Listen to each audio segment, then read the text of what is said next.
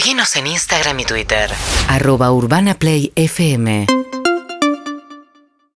Viajo por América, la Panamericana. Mami, vocero soy yo. Ya saben quién, ya saben quién, El mundo entero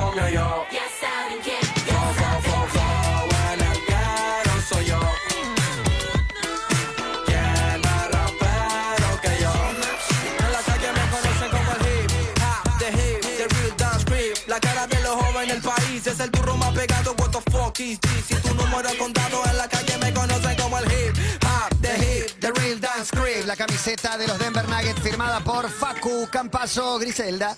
Envía o recibí dinero del exterior con Western Union y participa por una de las 15 camisetas. Entérate más en www.com barra AR. Promo válida hasta el 31 de mayo. Está sujeta a términos y condiciones.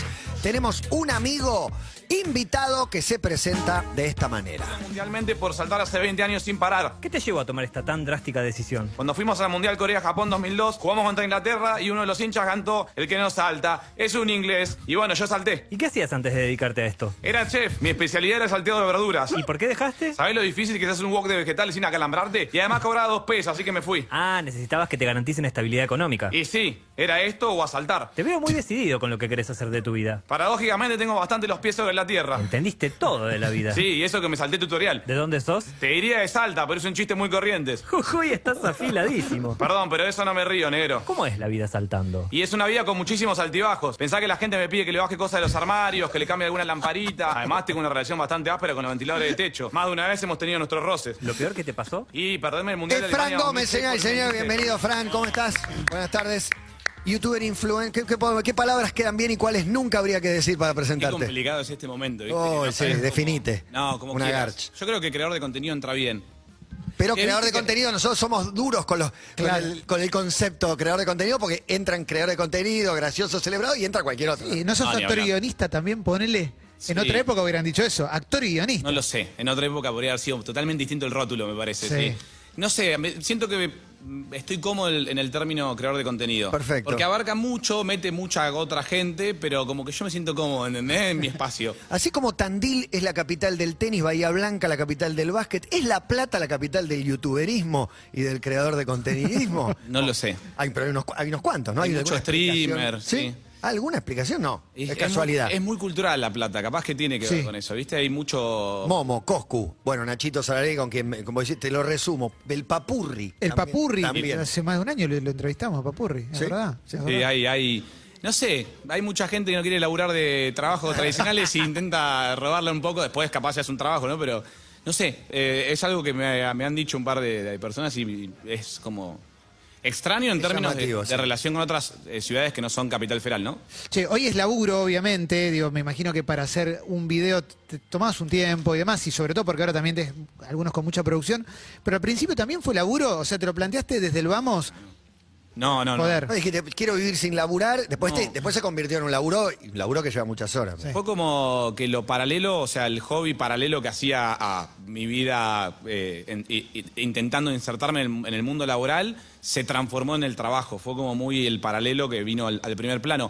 Eh, yo hacía videos de muy chiquito con mi hermana, con mi familia, tipo... Parodiando programas y Sí, eso. pero era todo muy como, obviamente, casero y todo muy con- sin, sin ningún fin. No existía YouTube, no había plataformas. Claro. No existía más que la tele, ciertos exponentes en el mundo de la comedia. A mí me gustaba, pero como ¿Cuál te gustaba? ¿Quiénes te y gustaban? miraba mucho por parte de mi viejo, que no entendía nada, pero lo consumía de cha, cha, cha, todo por dos pesos. Muy buena fuente de inspiración. Sí, también. claro. Buen Yo referente. me reía más porque mi viejo se reía con, no sé, algún chiste capuzoto, lo que fuese, que por otra cosa en sí. Claro, claro. Después lo mismo pasaba con los Simpsons, era como, ah, de una, pero no entendía. Eh, y era como que eh, los, los días libres, poner los sábados, con mi hermana filmábamos, hacíamos videos, porque sobre todo ella tenía como la iniciativa de decir, ah, hagamos utilísima. Entonces precisaba un actor hombre que sea Claro, claro. la parte, no sé, de, de, constru- de constructor, no sé. El Y- cavernícola del, Claro, momento sí, sí, sí. utilísima. y venía el hermanito, ¿viste? Como que era más el hermanito mani- manipulable. Entonces, ah, ponete acá y decí esto. Entonces yo repetía.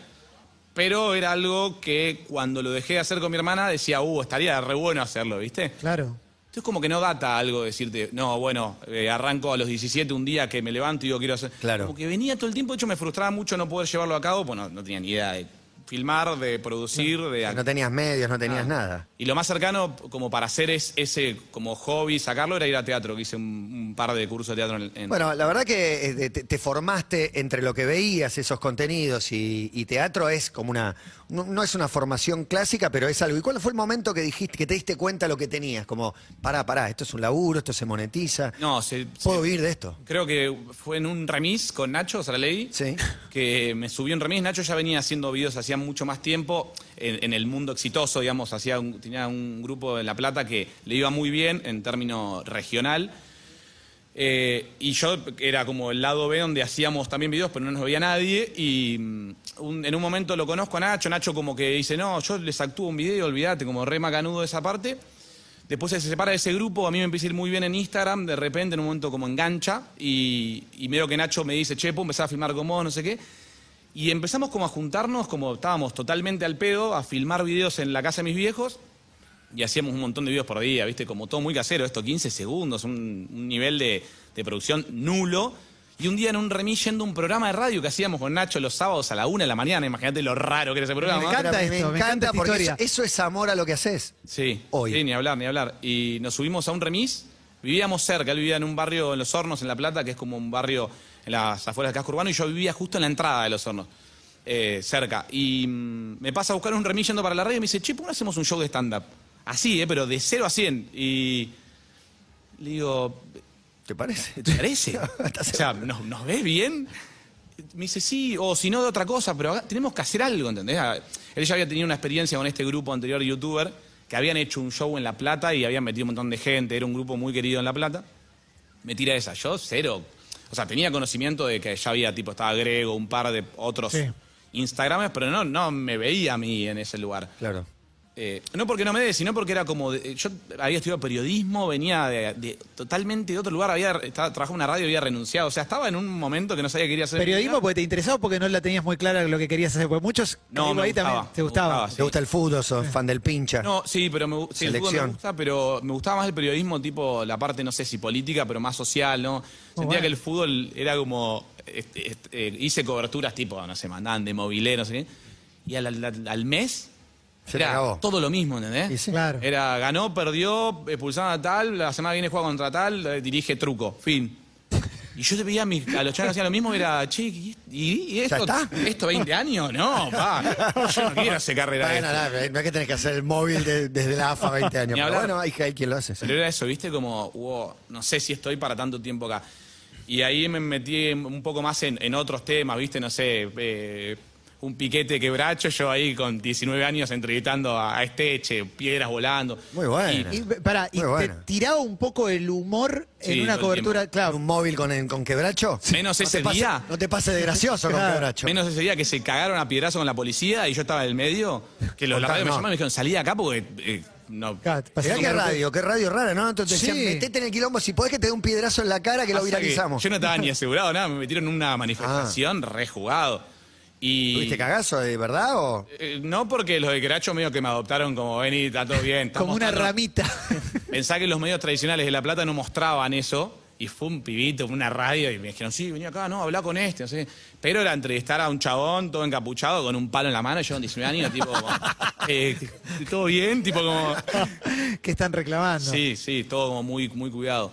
Y mm, me fui para ese lado, después, bueno, como que en paralelo me empezó a ir bien con los videos y dije en un momento, como no puedo hacer esto, iba a la radio y eh, en las pausas, lo que fuese, hacía un video, ¿entendés? Con el operador. Claro. Y la dueña un día me dijo, che, basta, o sea, él tenía que elegir y medio que en esa de buscarla tanto tiempo y que no funcione, que me funcionó un cachito, dije, yo me voy acá, ¿entendés? De última, tampoco que cobre una fortuna, ¿entendés? Tampoco me da la mierda.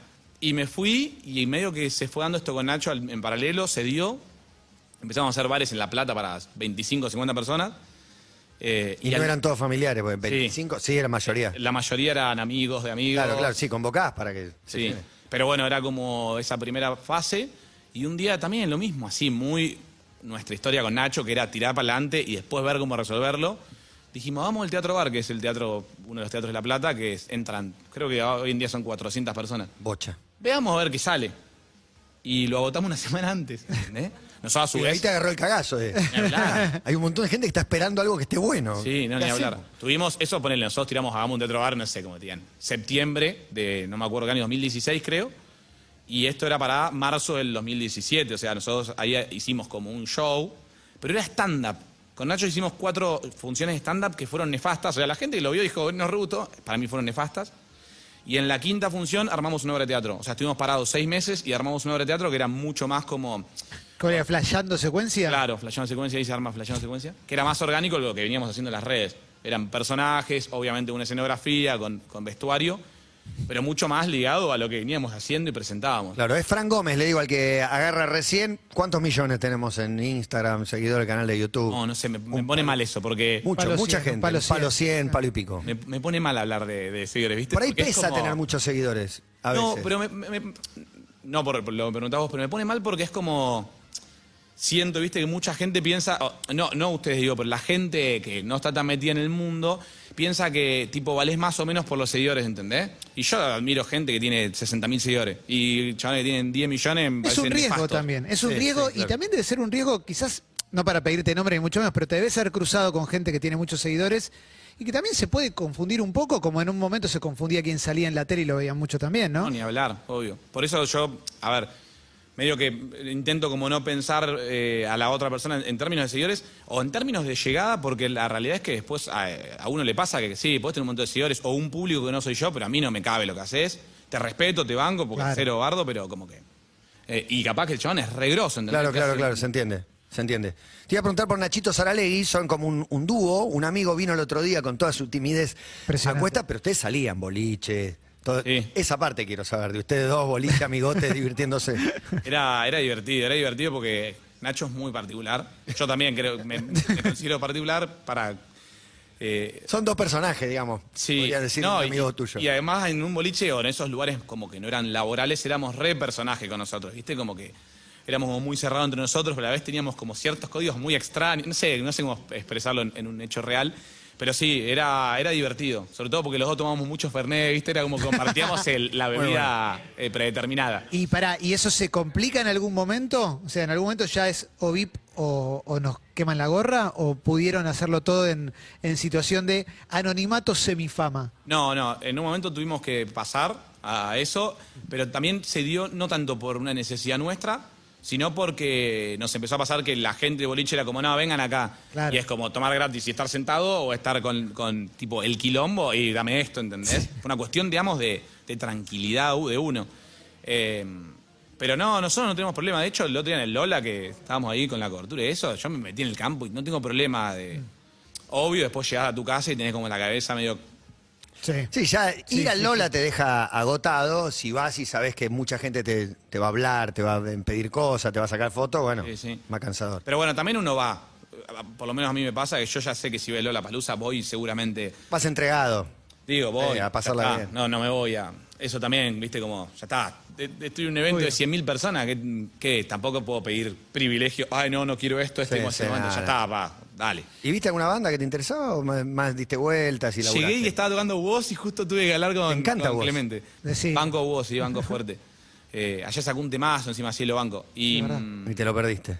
no, no es que me lo perdí. Vi un cacho, pasa, justo llegué al stand donde. Vas teníamos a laburar es otra cosa, no, Sí. no ves los shows como cuando El- la entrada. Mirá, te soy sincero, me pareció muy zarpado el, el- el recital de, de Bizarrap, me sorprendió. O sea, a mí también. Me pareció las visuales zarpadas, o sea, como la puesta en escena me pareció zarpada. Yo esperaba misterio y algo minimalista y me encontré con el chaval arengando las visuales, la verdad me sorprendió. Lo- lo- como lo- los cambios de tema, sí, zarpado, me pareció como lo más así. No sé si, digo, da que es el comienzo de algo, ¿no? Si el chabón Sí. hace una gira, porque Y podría girar por sí. toda América, Mm. ¿entendés? Con un DJ set. Para mí Eh, sí. De sus temas, ¿no? Obviamente. Sí, ni hablar. Y a mí me, me- me zarpó eso como que notaba que también las cámaras que transmitían eso, o por lo menos el retorno que se veía en el Lola, era justamente, me, me daba la sensación, el equipo de trabajo de él. Claro. Viste, como que las visuales iban perfecto con el plano, de dónde entraba, el movimiento de cámara. Entonces, esos detalles a mí, por lo menos que justo además estoy en medio del mundo audiovisual, me parece como. Hay como un cruce entre lo amateur y lo profesional en el mundo audiovisual. Tiene como una cosa que lo hacemos nosotros con nuestros recursos y golpe Mega Pro, ¿viste? También, no sé, vos eh, si hay una transición o medio que va pasando solo, que te vas profesionalizando. Yo lo veo en mi caso como una transición, pero lo veo también como de no apurar los pasos. Ponele, ahora estoy como mucho más haciendo como producciones más del lado, no sé si el cine, pero como mucho más de tener Más producida. Sí, eh, sí, un sí. director de fotografía, digo, como un equipo de trabajo más grande, justamente ese mundo. Y como yo no tengo el conocimiento de eso, porque no estudié ni tampoco hice trabajo de campo en eso, como que voy aprendiendo mucho en cada rodaje que hago. Particularmente por en este video que hicimos, lo sacamos en dos minutos, éramos un sonidista Sí, y un sí. cámara. Pero después hacemos, hicimos producciones bastante grandes que es como yo entender, viste, ciertos roles en ahí, que ellos también entienden que soy como de otro palo, entonces como que me, me explican, me acompañan. Y está buenísimo porque aprendo y también en eso es como muy paulatino el, creci- el crecimiento, digo, de no decir, bueno, listo, pongo el doble guita y hago una producción de la concha de madre con 25 personas más que nunca trabajé. Yo prefiero ir como paso a paso de meter una piba de arte, Claro.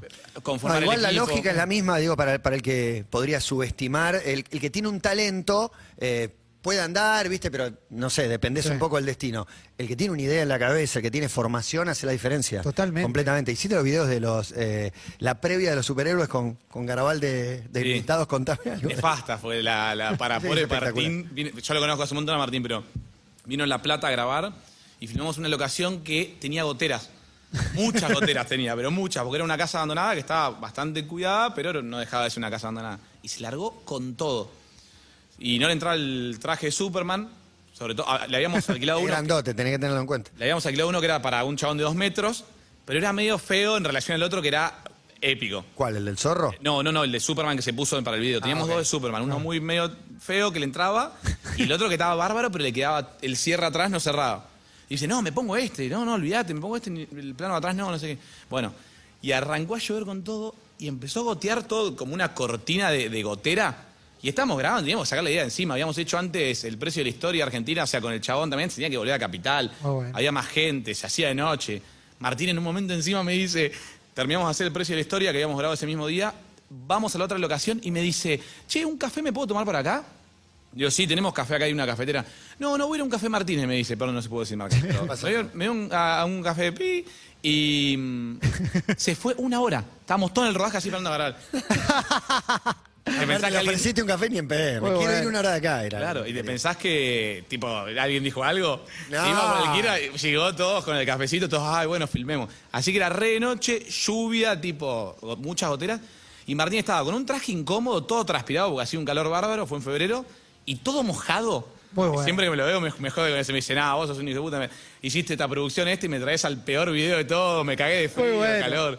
Sí, pero estuvo bueno. Martín es, de- es un chabón que recontra admiro, ponele, y, y estuvo zarpado porque medio que él se acercó a decirme, che, estaría bueno estar en algún video. Y yo le dije, amigo, olvídate, cuando quieras. Y sí, que es espectacular. Sí, es un espectacular. capo. Che, hablemos de Sabela un poco.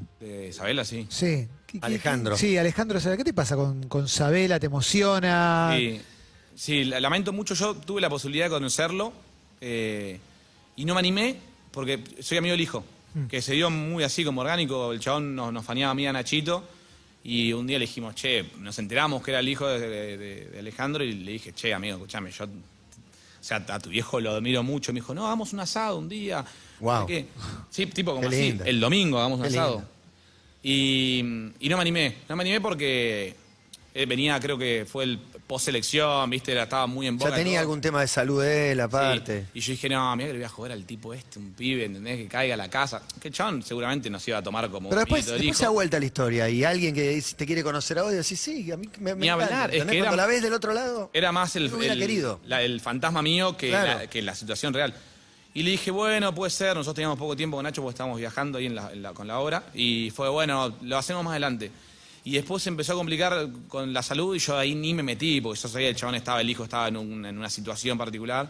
Y no, y no pasó nunca, ¿viste? Y no es que lo hablo y me, me quiero morir, pero fue, hubiese sido un momento ¿pero lindo. qué te ¿viste? pasó cuando te enteraste que, que fallecía Sabela? Que... No, me pegó mal, no tan mal porque se había muerto el Diego un mes antes que me liquidó. O sea, lo de Maradona me liquidó Sos la joven, de 28, no fuiste contemporáneo de Diego. No, pero eh, me pone la piel de gallina. O sea, hablo de Maradona y me pongo mal. O sea, siento que es como. Es el, el ser eh, nacional, o sea, lo veo como, digo, con sus cosas buenas y malas, ¿eh? No quiero ser saltar a- nacional. Ah, sí, Pero obvio, es- obvio. No es somos buenos la- los Sí, argentinos, sí, somos sí. eso. eh, Somos todos juntos, sí. Es el ser nacional frente al mundo, ¿entendés? Es Es el ser nacional en su versión muy exitosa y muy Sí. bardo, ¿no? Obvio, pero. ni hablar. Pero bueno, eso como que a mí me, me, me lleva tipo como al romanticismo y ni hablar a la melancolía, ¿viste? No sé, revivir el Mundial de 86 y, y no lo viví, ni, no, no está ni en los No, pero, viejos, se- pero qué bueno que está filmado, que no es el mundial de Sí. 50, viste que no hay una imagen. Tremendo. ¿y, y tu favorito, tu Diego favorito? Que esta es una pregunta que hacíamos en una época acá. Y yo creo que... eh, hay mil Diegos. Sí, hay Sí. mil. Tenés que elegir uno. No, no, Difícil. del Diego jugador tipo de- del 86 al 90 y pico, antes que, que le corten las piernas, ahí, me parece. Pero no porque el otro me choca, eh, sino porque... No, alguno Ah, elige bueno. el Diego Cebollita, otro elige el Diego Mechón, otro el Diego pelo mojado y vincha y ojos Hablamos. celestes. Hay muchos. Sí, no, el Diego del 86, el Diego del 86. Que te vas, sí, sí, Sí, sí. sí. Además el, el color de la transmisión esa, ¿viste? Del, del plano, los colores como medio antiguos. Me- o sea, veo ese partido como que me, me- me pasan cosas, ¿viste? O ese mundial. Estoy dando cuenta de algo. Vos sos estudiantes. Soy estudiante, sí. ¿Y cómo la llevaste cuando fue a gimnasia? ¿Qué te pasó? No, no, no me... Siento que como hubo tantos Diegos... eh, Ese es uno más. Le regaló, uno más. le una imagen en la bandera. Más con Bilardo te hubiera preguntado, porque nombrás a Sabela y a Diego Bueno. y Bilardo está en el Me medio. encanta porque me mencionan personas y parece que soy fan de todos, pero literal que las tres personas que mencionaron son como las tres personas que, tal vez en el mundo del fútbol, el Diego sacándolo más en un plano social, son como las personas que más me despiertan esa eh, vitalidad en algún sentido, ¿no? Eh, Bilardo también. O sea, ponele, el otro día vi la serie de ¿La viste? Bilardo. Sí, Oh, es espectacular. no, no. El final es para llorar. Sí, tremendo. Es como. Tuve todos los capítulos como con una tensión y piel de gallina, ¿viste? De, sí, porque además yo tengo un recuerdo de ir a la cancha a 1 y 57 a los 10, 12 años y que Bilardo haya vuelto a estudiantes. Claro. Estudiantes no figuraba en ningún lado en esa época, en el 2003-2. Era como estudiante peleando el descenso, un jugador bueno que después eran todos nefastos y era como la vuelta de un campeón del mundo a dirigir a estudiantes. Abrir un diario y ver a estudiantes por primera vez en mi vida eh, cubierto por un medio, ¿entendés? Fue como, te amo, Bilardo, gracias por ponernos, por lo menos en Argentina. En el mapa, en el mapa de vuelta. Muy groso. Fran. Gómez es nuestro invitado. Eh, Duki, fan tuyo. Eh, Suena raro, suena Estefania- fuerte, bueno, suena pero fuerte. Está bien, pero es, vos te- fan de Sabela y Sabela, eh, Fran Gómez. sí, me, banca, me banca. A veces me comenta Te cosas. comenta, te, ti- te mira. El otro día en el Lola tuve una, una situación muy particular que estaba mm, ahí como en la puerta de- del VIP, ahí donde estaban los artistas del Lola, esperando para hacer una nota, no sé qué querían hacer la gente que me había contratado, y sale Duki con Emilia. Y, y Emilia dice, él mira todos tus videos, dice, y que sentí como que se puso un poco Le dio nervioso. vergüenza, Duki. le dio vergüenza. Y era como, yo tengo que estar en esa situación, no vos, ¿entendés? Pero nada, no, es un capo, Mauro, eh, Duki es un capo mal y, y lo banco lo banco fuerte. De hecho, a mí me pasa que lo consumía desde el quinto escalón, ¿viste? Del año 2016. Claro. Es como que vi todo ese como proceso del chabón. Y nada, a mí me, zar- me, me- me parece muy zarpado que el chabón, seguramente cuando lo hacía, no estaba convencido, pero p- se mostraba convencido que es un montón. De yo voy a hacer esto, voy a llegar acá, voy a armar esta industria, y para mí la armó el chabón. Para mí es el primer requisito y el más importante es creértelo vos, ¿viste? Y Que- la armó, la armó toda él. Para y- mí. que también está en vos, digamos. Eras pendejo haciendo videíto con dos pesos, Sí, sí. pero lo creían, lo creían ustedes. Sí, y creo que ese es como un factor clave, en- supongo que en cualquier proyecto de, Sí, de a vida. de- porque te va a pasar millones de veces que te van a decir, no, es... mm, eh". Y medio que ahí está la invención, la creación, de ir por otro lado que claramente no va... Total, seguí no- tu no fue instinto. la gente. A fondo. ¿Qué te gustaría que te pase profesionalmente? Digo, también, obviamente pienso en Nachito, digo, porque para mí eh, en algún momento fueron como una unidad. Nachito está haciendo películas, hizo una serie, digo, ¿te gustaría también ir por ese lado? Porque, digo, te veo. Eh, También, pero estudió periodismo, es como que hay una mezcla ahí. me gusta, no sé si es el mundo que... No, no sé si te digo, me llaman hoy para hacer una serie y te digo, sí, es mi priori- prioridad número uno. De hecho, me pasó este año que hice un par de casting para algunas cosas y si se daba de una, pero también entendía que eran capaz seis meses de, No hacer otra cosa. claro, de estar en un set de rodaje con una responsabilidad. Y no sé si hoy en día estoy para eso, ¿entendés? Como que siento que luché mucho por armar un proyecto, tengo ya un grupo de trabajo que cada vez es más grande y siento que prefiero hacer una película yo, ¿entendés? Digo, Sí, sí. estamos a- Me hablando de encanta, instancias pero no, pero me encanta. sacadas. Está Pero es otra cosa, es a mis tiempos. El otro día hicimos una, un trabajo para, para Netflix y medio que ellos me querían hacer la producción y yo le dije, no, no, us- ustedes si quieren pongan la plata, yo lo produzco con mi gente. Y mm, entonces le di un trabajo a un montón de gente que no había trabajado, conocí mucha gente, también esto que hablo, viste, de aprender cosas del mundo del cine que no conocía. Eh, y en ese sentido también fue que Netflix quedó re contento con el producto y fue, bueno, ves, Eh, eh, nosotros funcionamos, ¿entendés? Muy bueno. Y eso está buenísimo porque en el rodaje no es tipo cara de orto, es todo el almuerzo te cae de risa, hablas. Si hay que resolver algo, estamos todos en, en conjunto para resolverlo. No es, ah, no, me, me falta esto, no lo hago. Que seguramente en otro contexto laboral, con gente ajena, te pasa todo el tiempo. Total. Es Fran Gómez, chequéenlo en los, en los videos. Clemente te pregunta qué te gustaría que te pase. Yo pregunto cómo viene tu agenda este año. ¿Qué más? Porque está, recién empieza en realidad. ¿Qué tenés? ¿Asegurado o un poco te dejas librado al azar? Eh, me mudé a Capital hace tres meses y literal no tengo 10 minutos libres. O sea, es. Viste, yo eh, cuando vivía en La Plata tiraba esa vez. Me decían, che, ¿puedo hacer? Y le digo, no, no tengo. Estoy. hasta-". Y capaz estaba en mi casa viendo una peli, ¿eh? Pero. Estoy hasta las manos. Literal ahora no, no, o sea, nos movemos encima Estás una- tranca. Au- eh, No, no, ahora estoy, pero... No parás de grabar y, Sí, y no, y además que, es- es- ponele, me mudé con un, con un, con Fermín, Fermín Bo, que también hace lo mismo que yo, eh, y el chabón trabaja con muchas marcas. Entonces me, me introdujo un mundo que yo no estaba tan metido. Trabajaba con marcas, pero era como muy esporádico, como muy bueno. Y bueno, la pata comercial es Sí. necesaria también para crecer en el nivel de, de la producción, en los contenidos. Bueno, ahora lo entiendo totalmente, así Es es, así. como si te gano más plata te con está vendiendo una marca, te está dando guita que vos después podés producir hablar. mejor. y aparte es después da laburo. Claro, Viste, está, está buenísimo. no tiene contra. Ni hablar. Y me pasa de que eso me está sacando muchísimo tiempo porque en algún sentido empezás a trabajar para los tiempos de otra gente, porque es- esto hay que publicarlo así, hay que mandarlo a probar, te lo corrigen, un montón de esas cosas, sumado de proyectos que estamos llevando a cabo y, y después vivir, digo, ser persona un rato. Entonces Sí. como que... se- es ¿Sos como- persona un rato? ¿Tenés novia o no sé? no, o no, no tengo novia, pero intento, intento, como siento que cuando dejamos de actuar con Nacho por la pandemia, como que tuve mucho tiempo para decir, che, pará, no, no quiero más esto en mi vida, ¿viste? Me perdía todos los cumples, no estaba, no veía a mi familia. Ahora hace seis meses nació, menos cinco, nació mi sobrina. Entonces como que también siento que si hubiese, hubiese vuelto a esa vorágine de actuar de jueves a domingo, lunes, martes, difundir los shows para el otro fin de semana y no ver a nadie, eh, no, no, no estaría feliz. Siento que hoy en día me tomo algún día para ir a La Plata a ver a mi sobrina, a mi familia, otro para salir a muy bailar bien. con alguien. Está buenísimo. Muy Está buenísimo. Y me parece que es una generación que lo tiene como muy mucho más incorporado que la nuestra, ¿no? Digo, esto de. Y las cosas con más rato- culpa. Sí, sí. No, y además nosotros era como, tenés que laburar de todo lo que sea, aunque te negren, aunque te. ¿No? Y me parece que esto hay una cosa. Sí, es como que nosotros nos disfrutarlo un poco bajaba un poco lo de la, la cultura del, Sí. del trabajo y hay una generación ahora que es el hedonismo, ¿viste? Sí. Como, date los gustos, disfrutá, Yo siento que entré igual en la transición, porque medio que cuando arran- arranqué por el año, no sé, eh, 2009, 10, era como que en, en paralelo trabajaba en la radio, era eso. Como, no, vos tenés que romperte el culo acá por dos pesos. La palabra son sacrificio contra, ¿viste? Sí. Sí. disfrutar, hedoni- Y era, pero ¿cuándo llega el... La parte que la paso bien. ¿Eh? Porque estoy cu- Sí. curso seis horas y trabajo 12 para vos, o sea, ¿cuándo duermo? Y eso lo entendí en el proceso. Y también pensá que, o piensen cuando medio que yo entro a hacer la obra con Nacho y eso no existía tanto este mundo. No era, no, no, no era común decir, ah, es vive de las redes sociales. Te diría que no, No existían muchos. Eh, y los que existían eran Hola, Hola, soy Germán en Chile. Muy... Sí, sí, casos aislados. Sí, son claro. cinco o seis años atrás Sí. no, no había nada. Y también era un contenido particular, era como videoblog, a mí no me gustaba eso, viste, como Julián Serrano hablando a cámara y era como, yo no sé si voy a hacer eso, no me veo. No.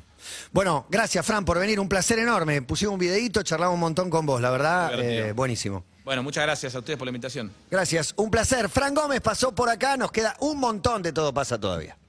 Urbana Play 1043. Sonido 2022. Urba- UrbanaPlayFM.com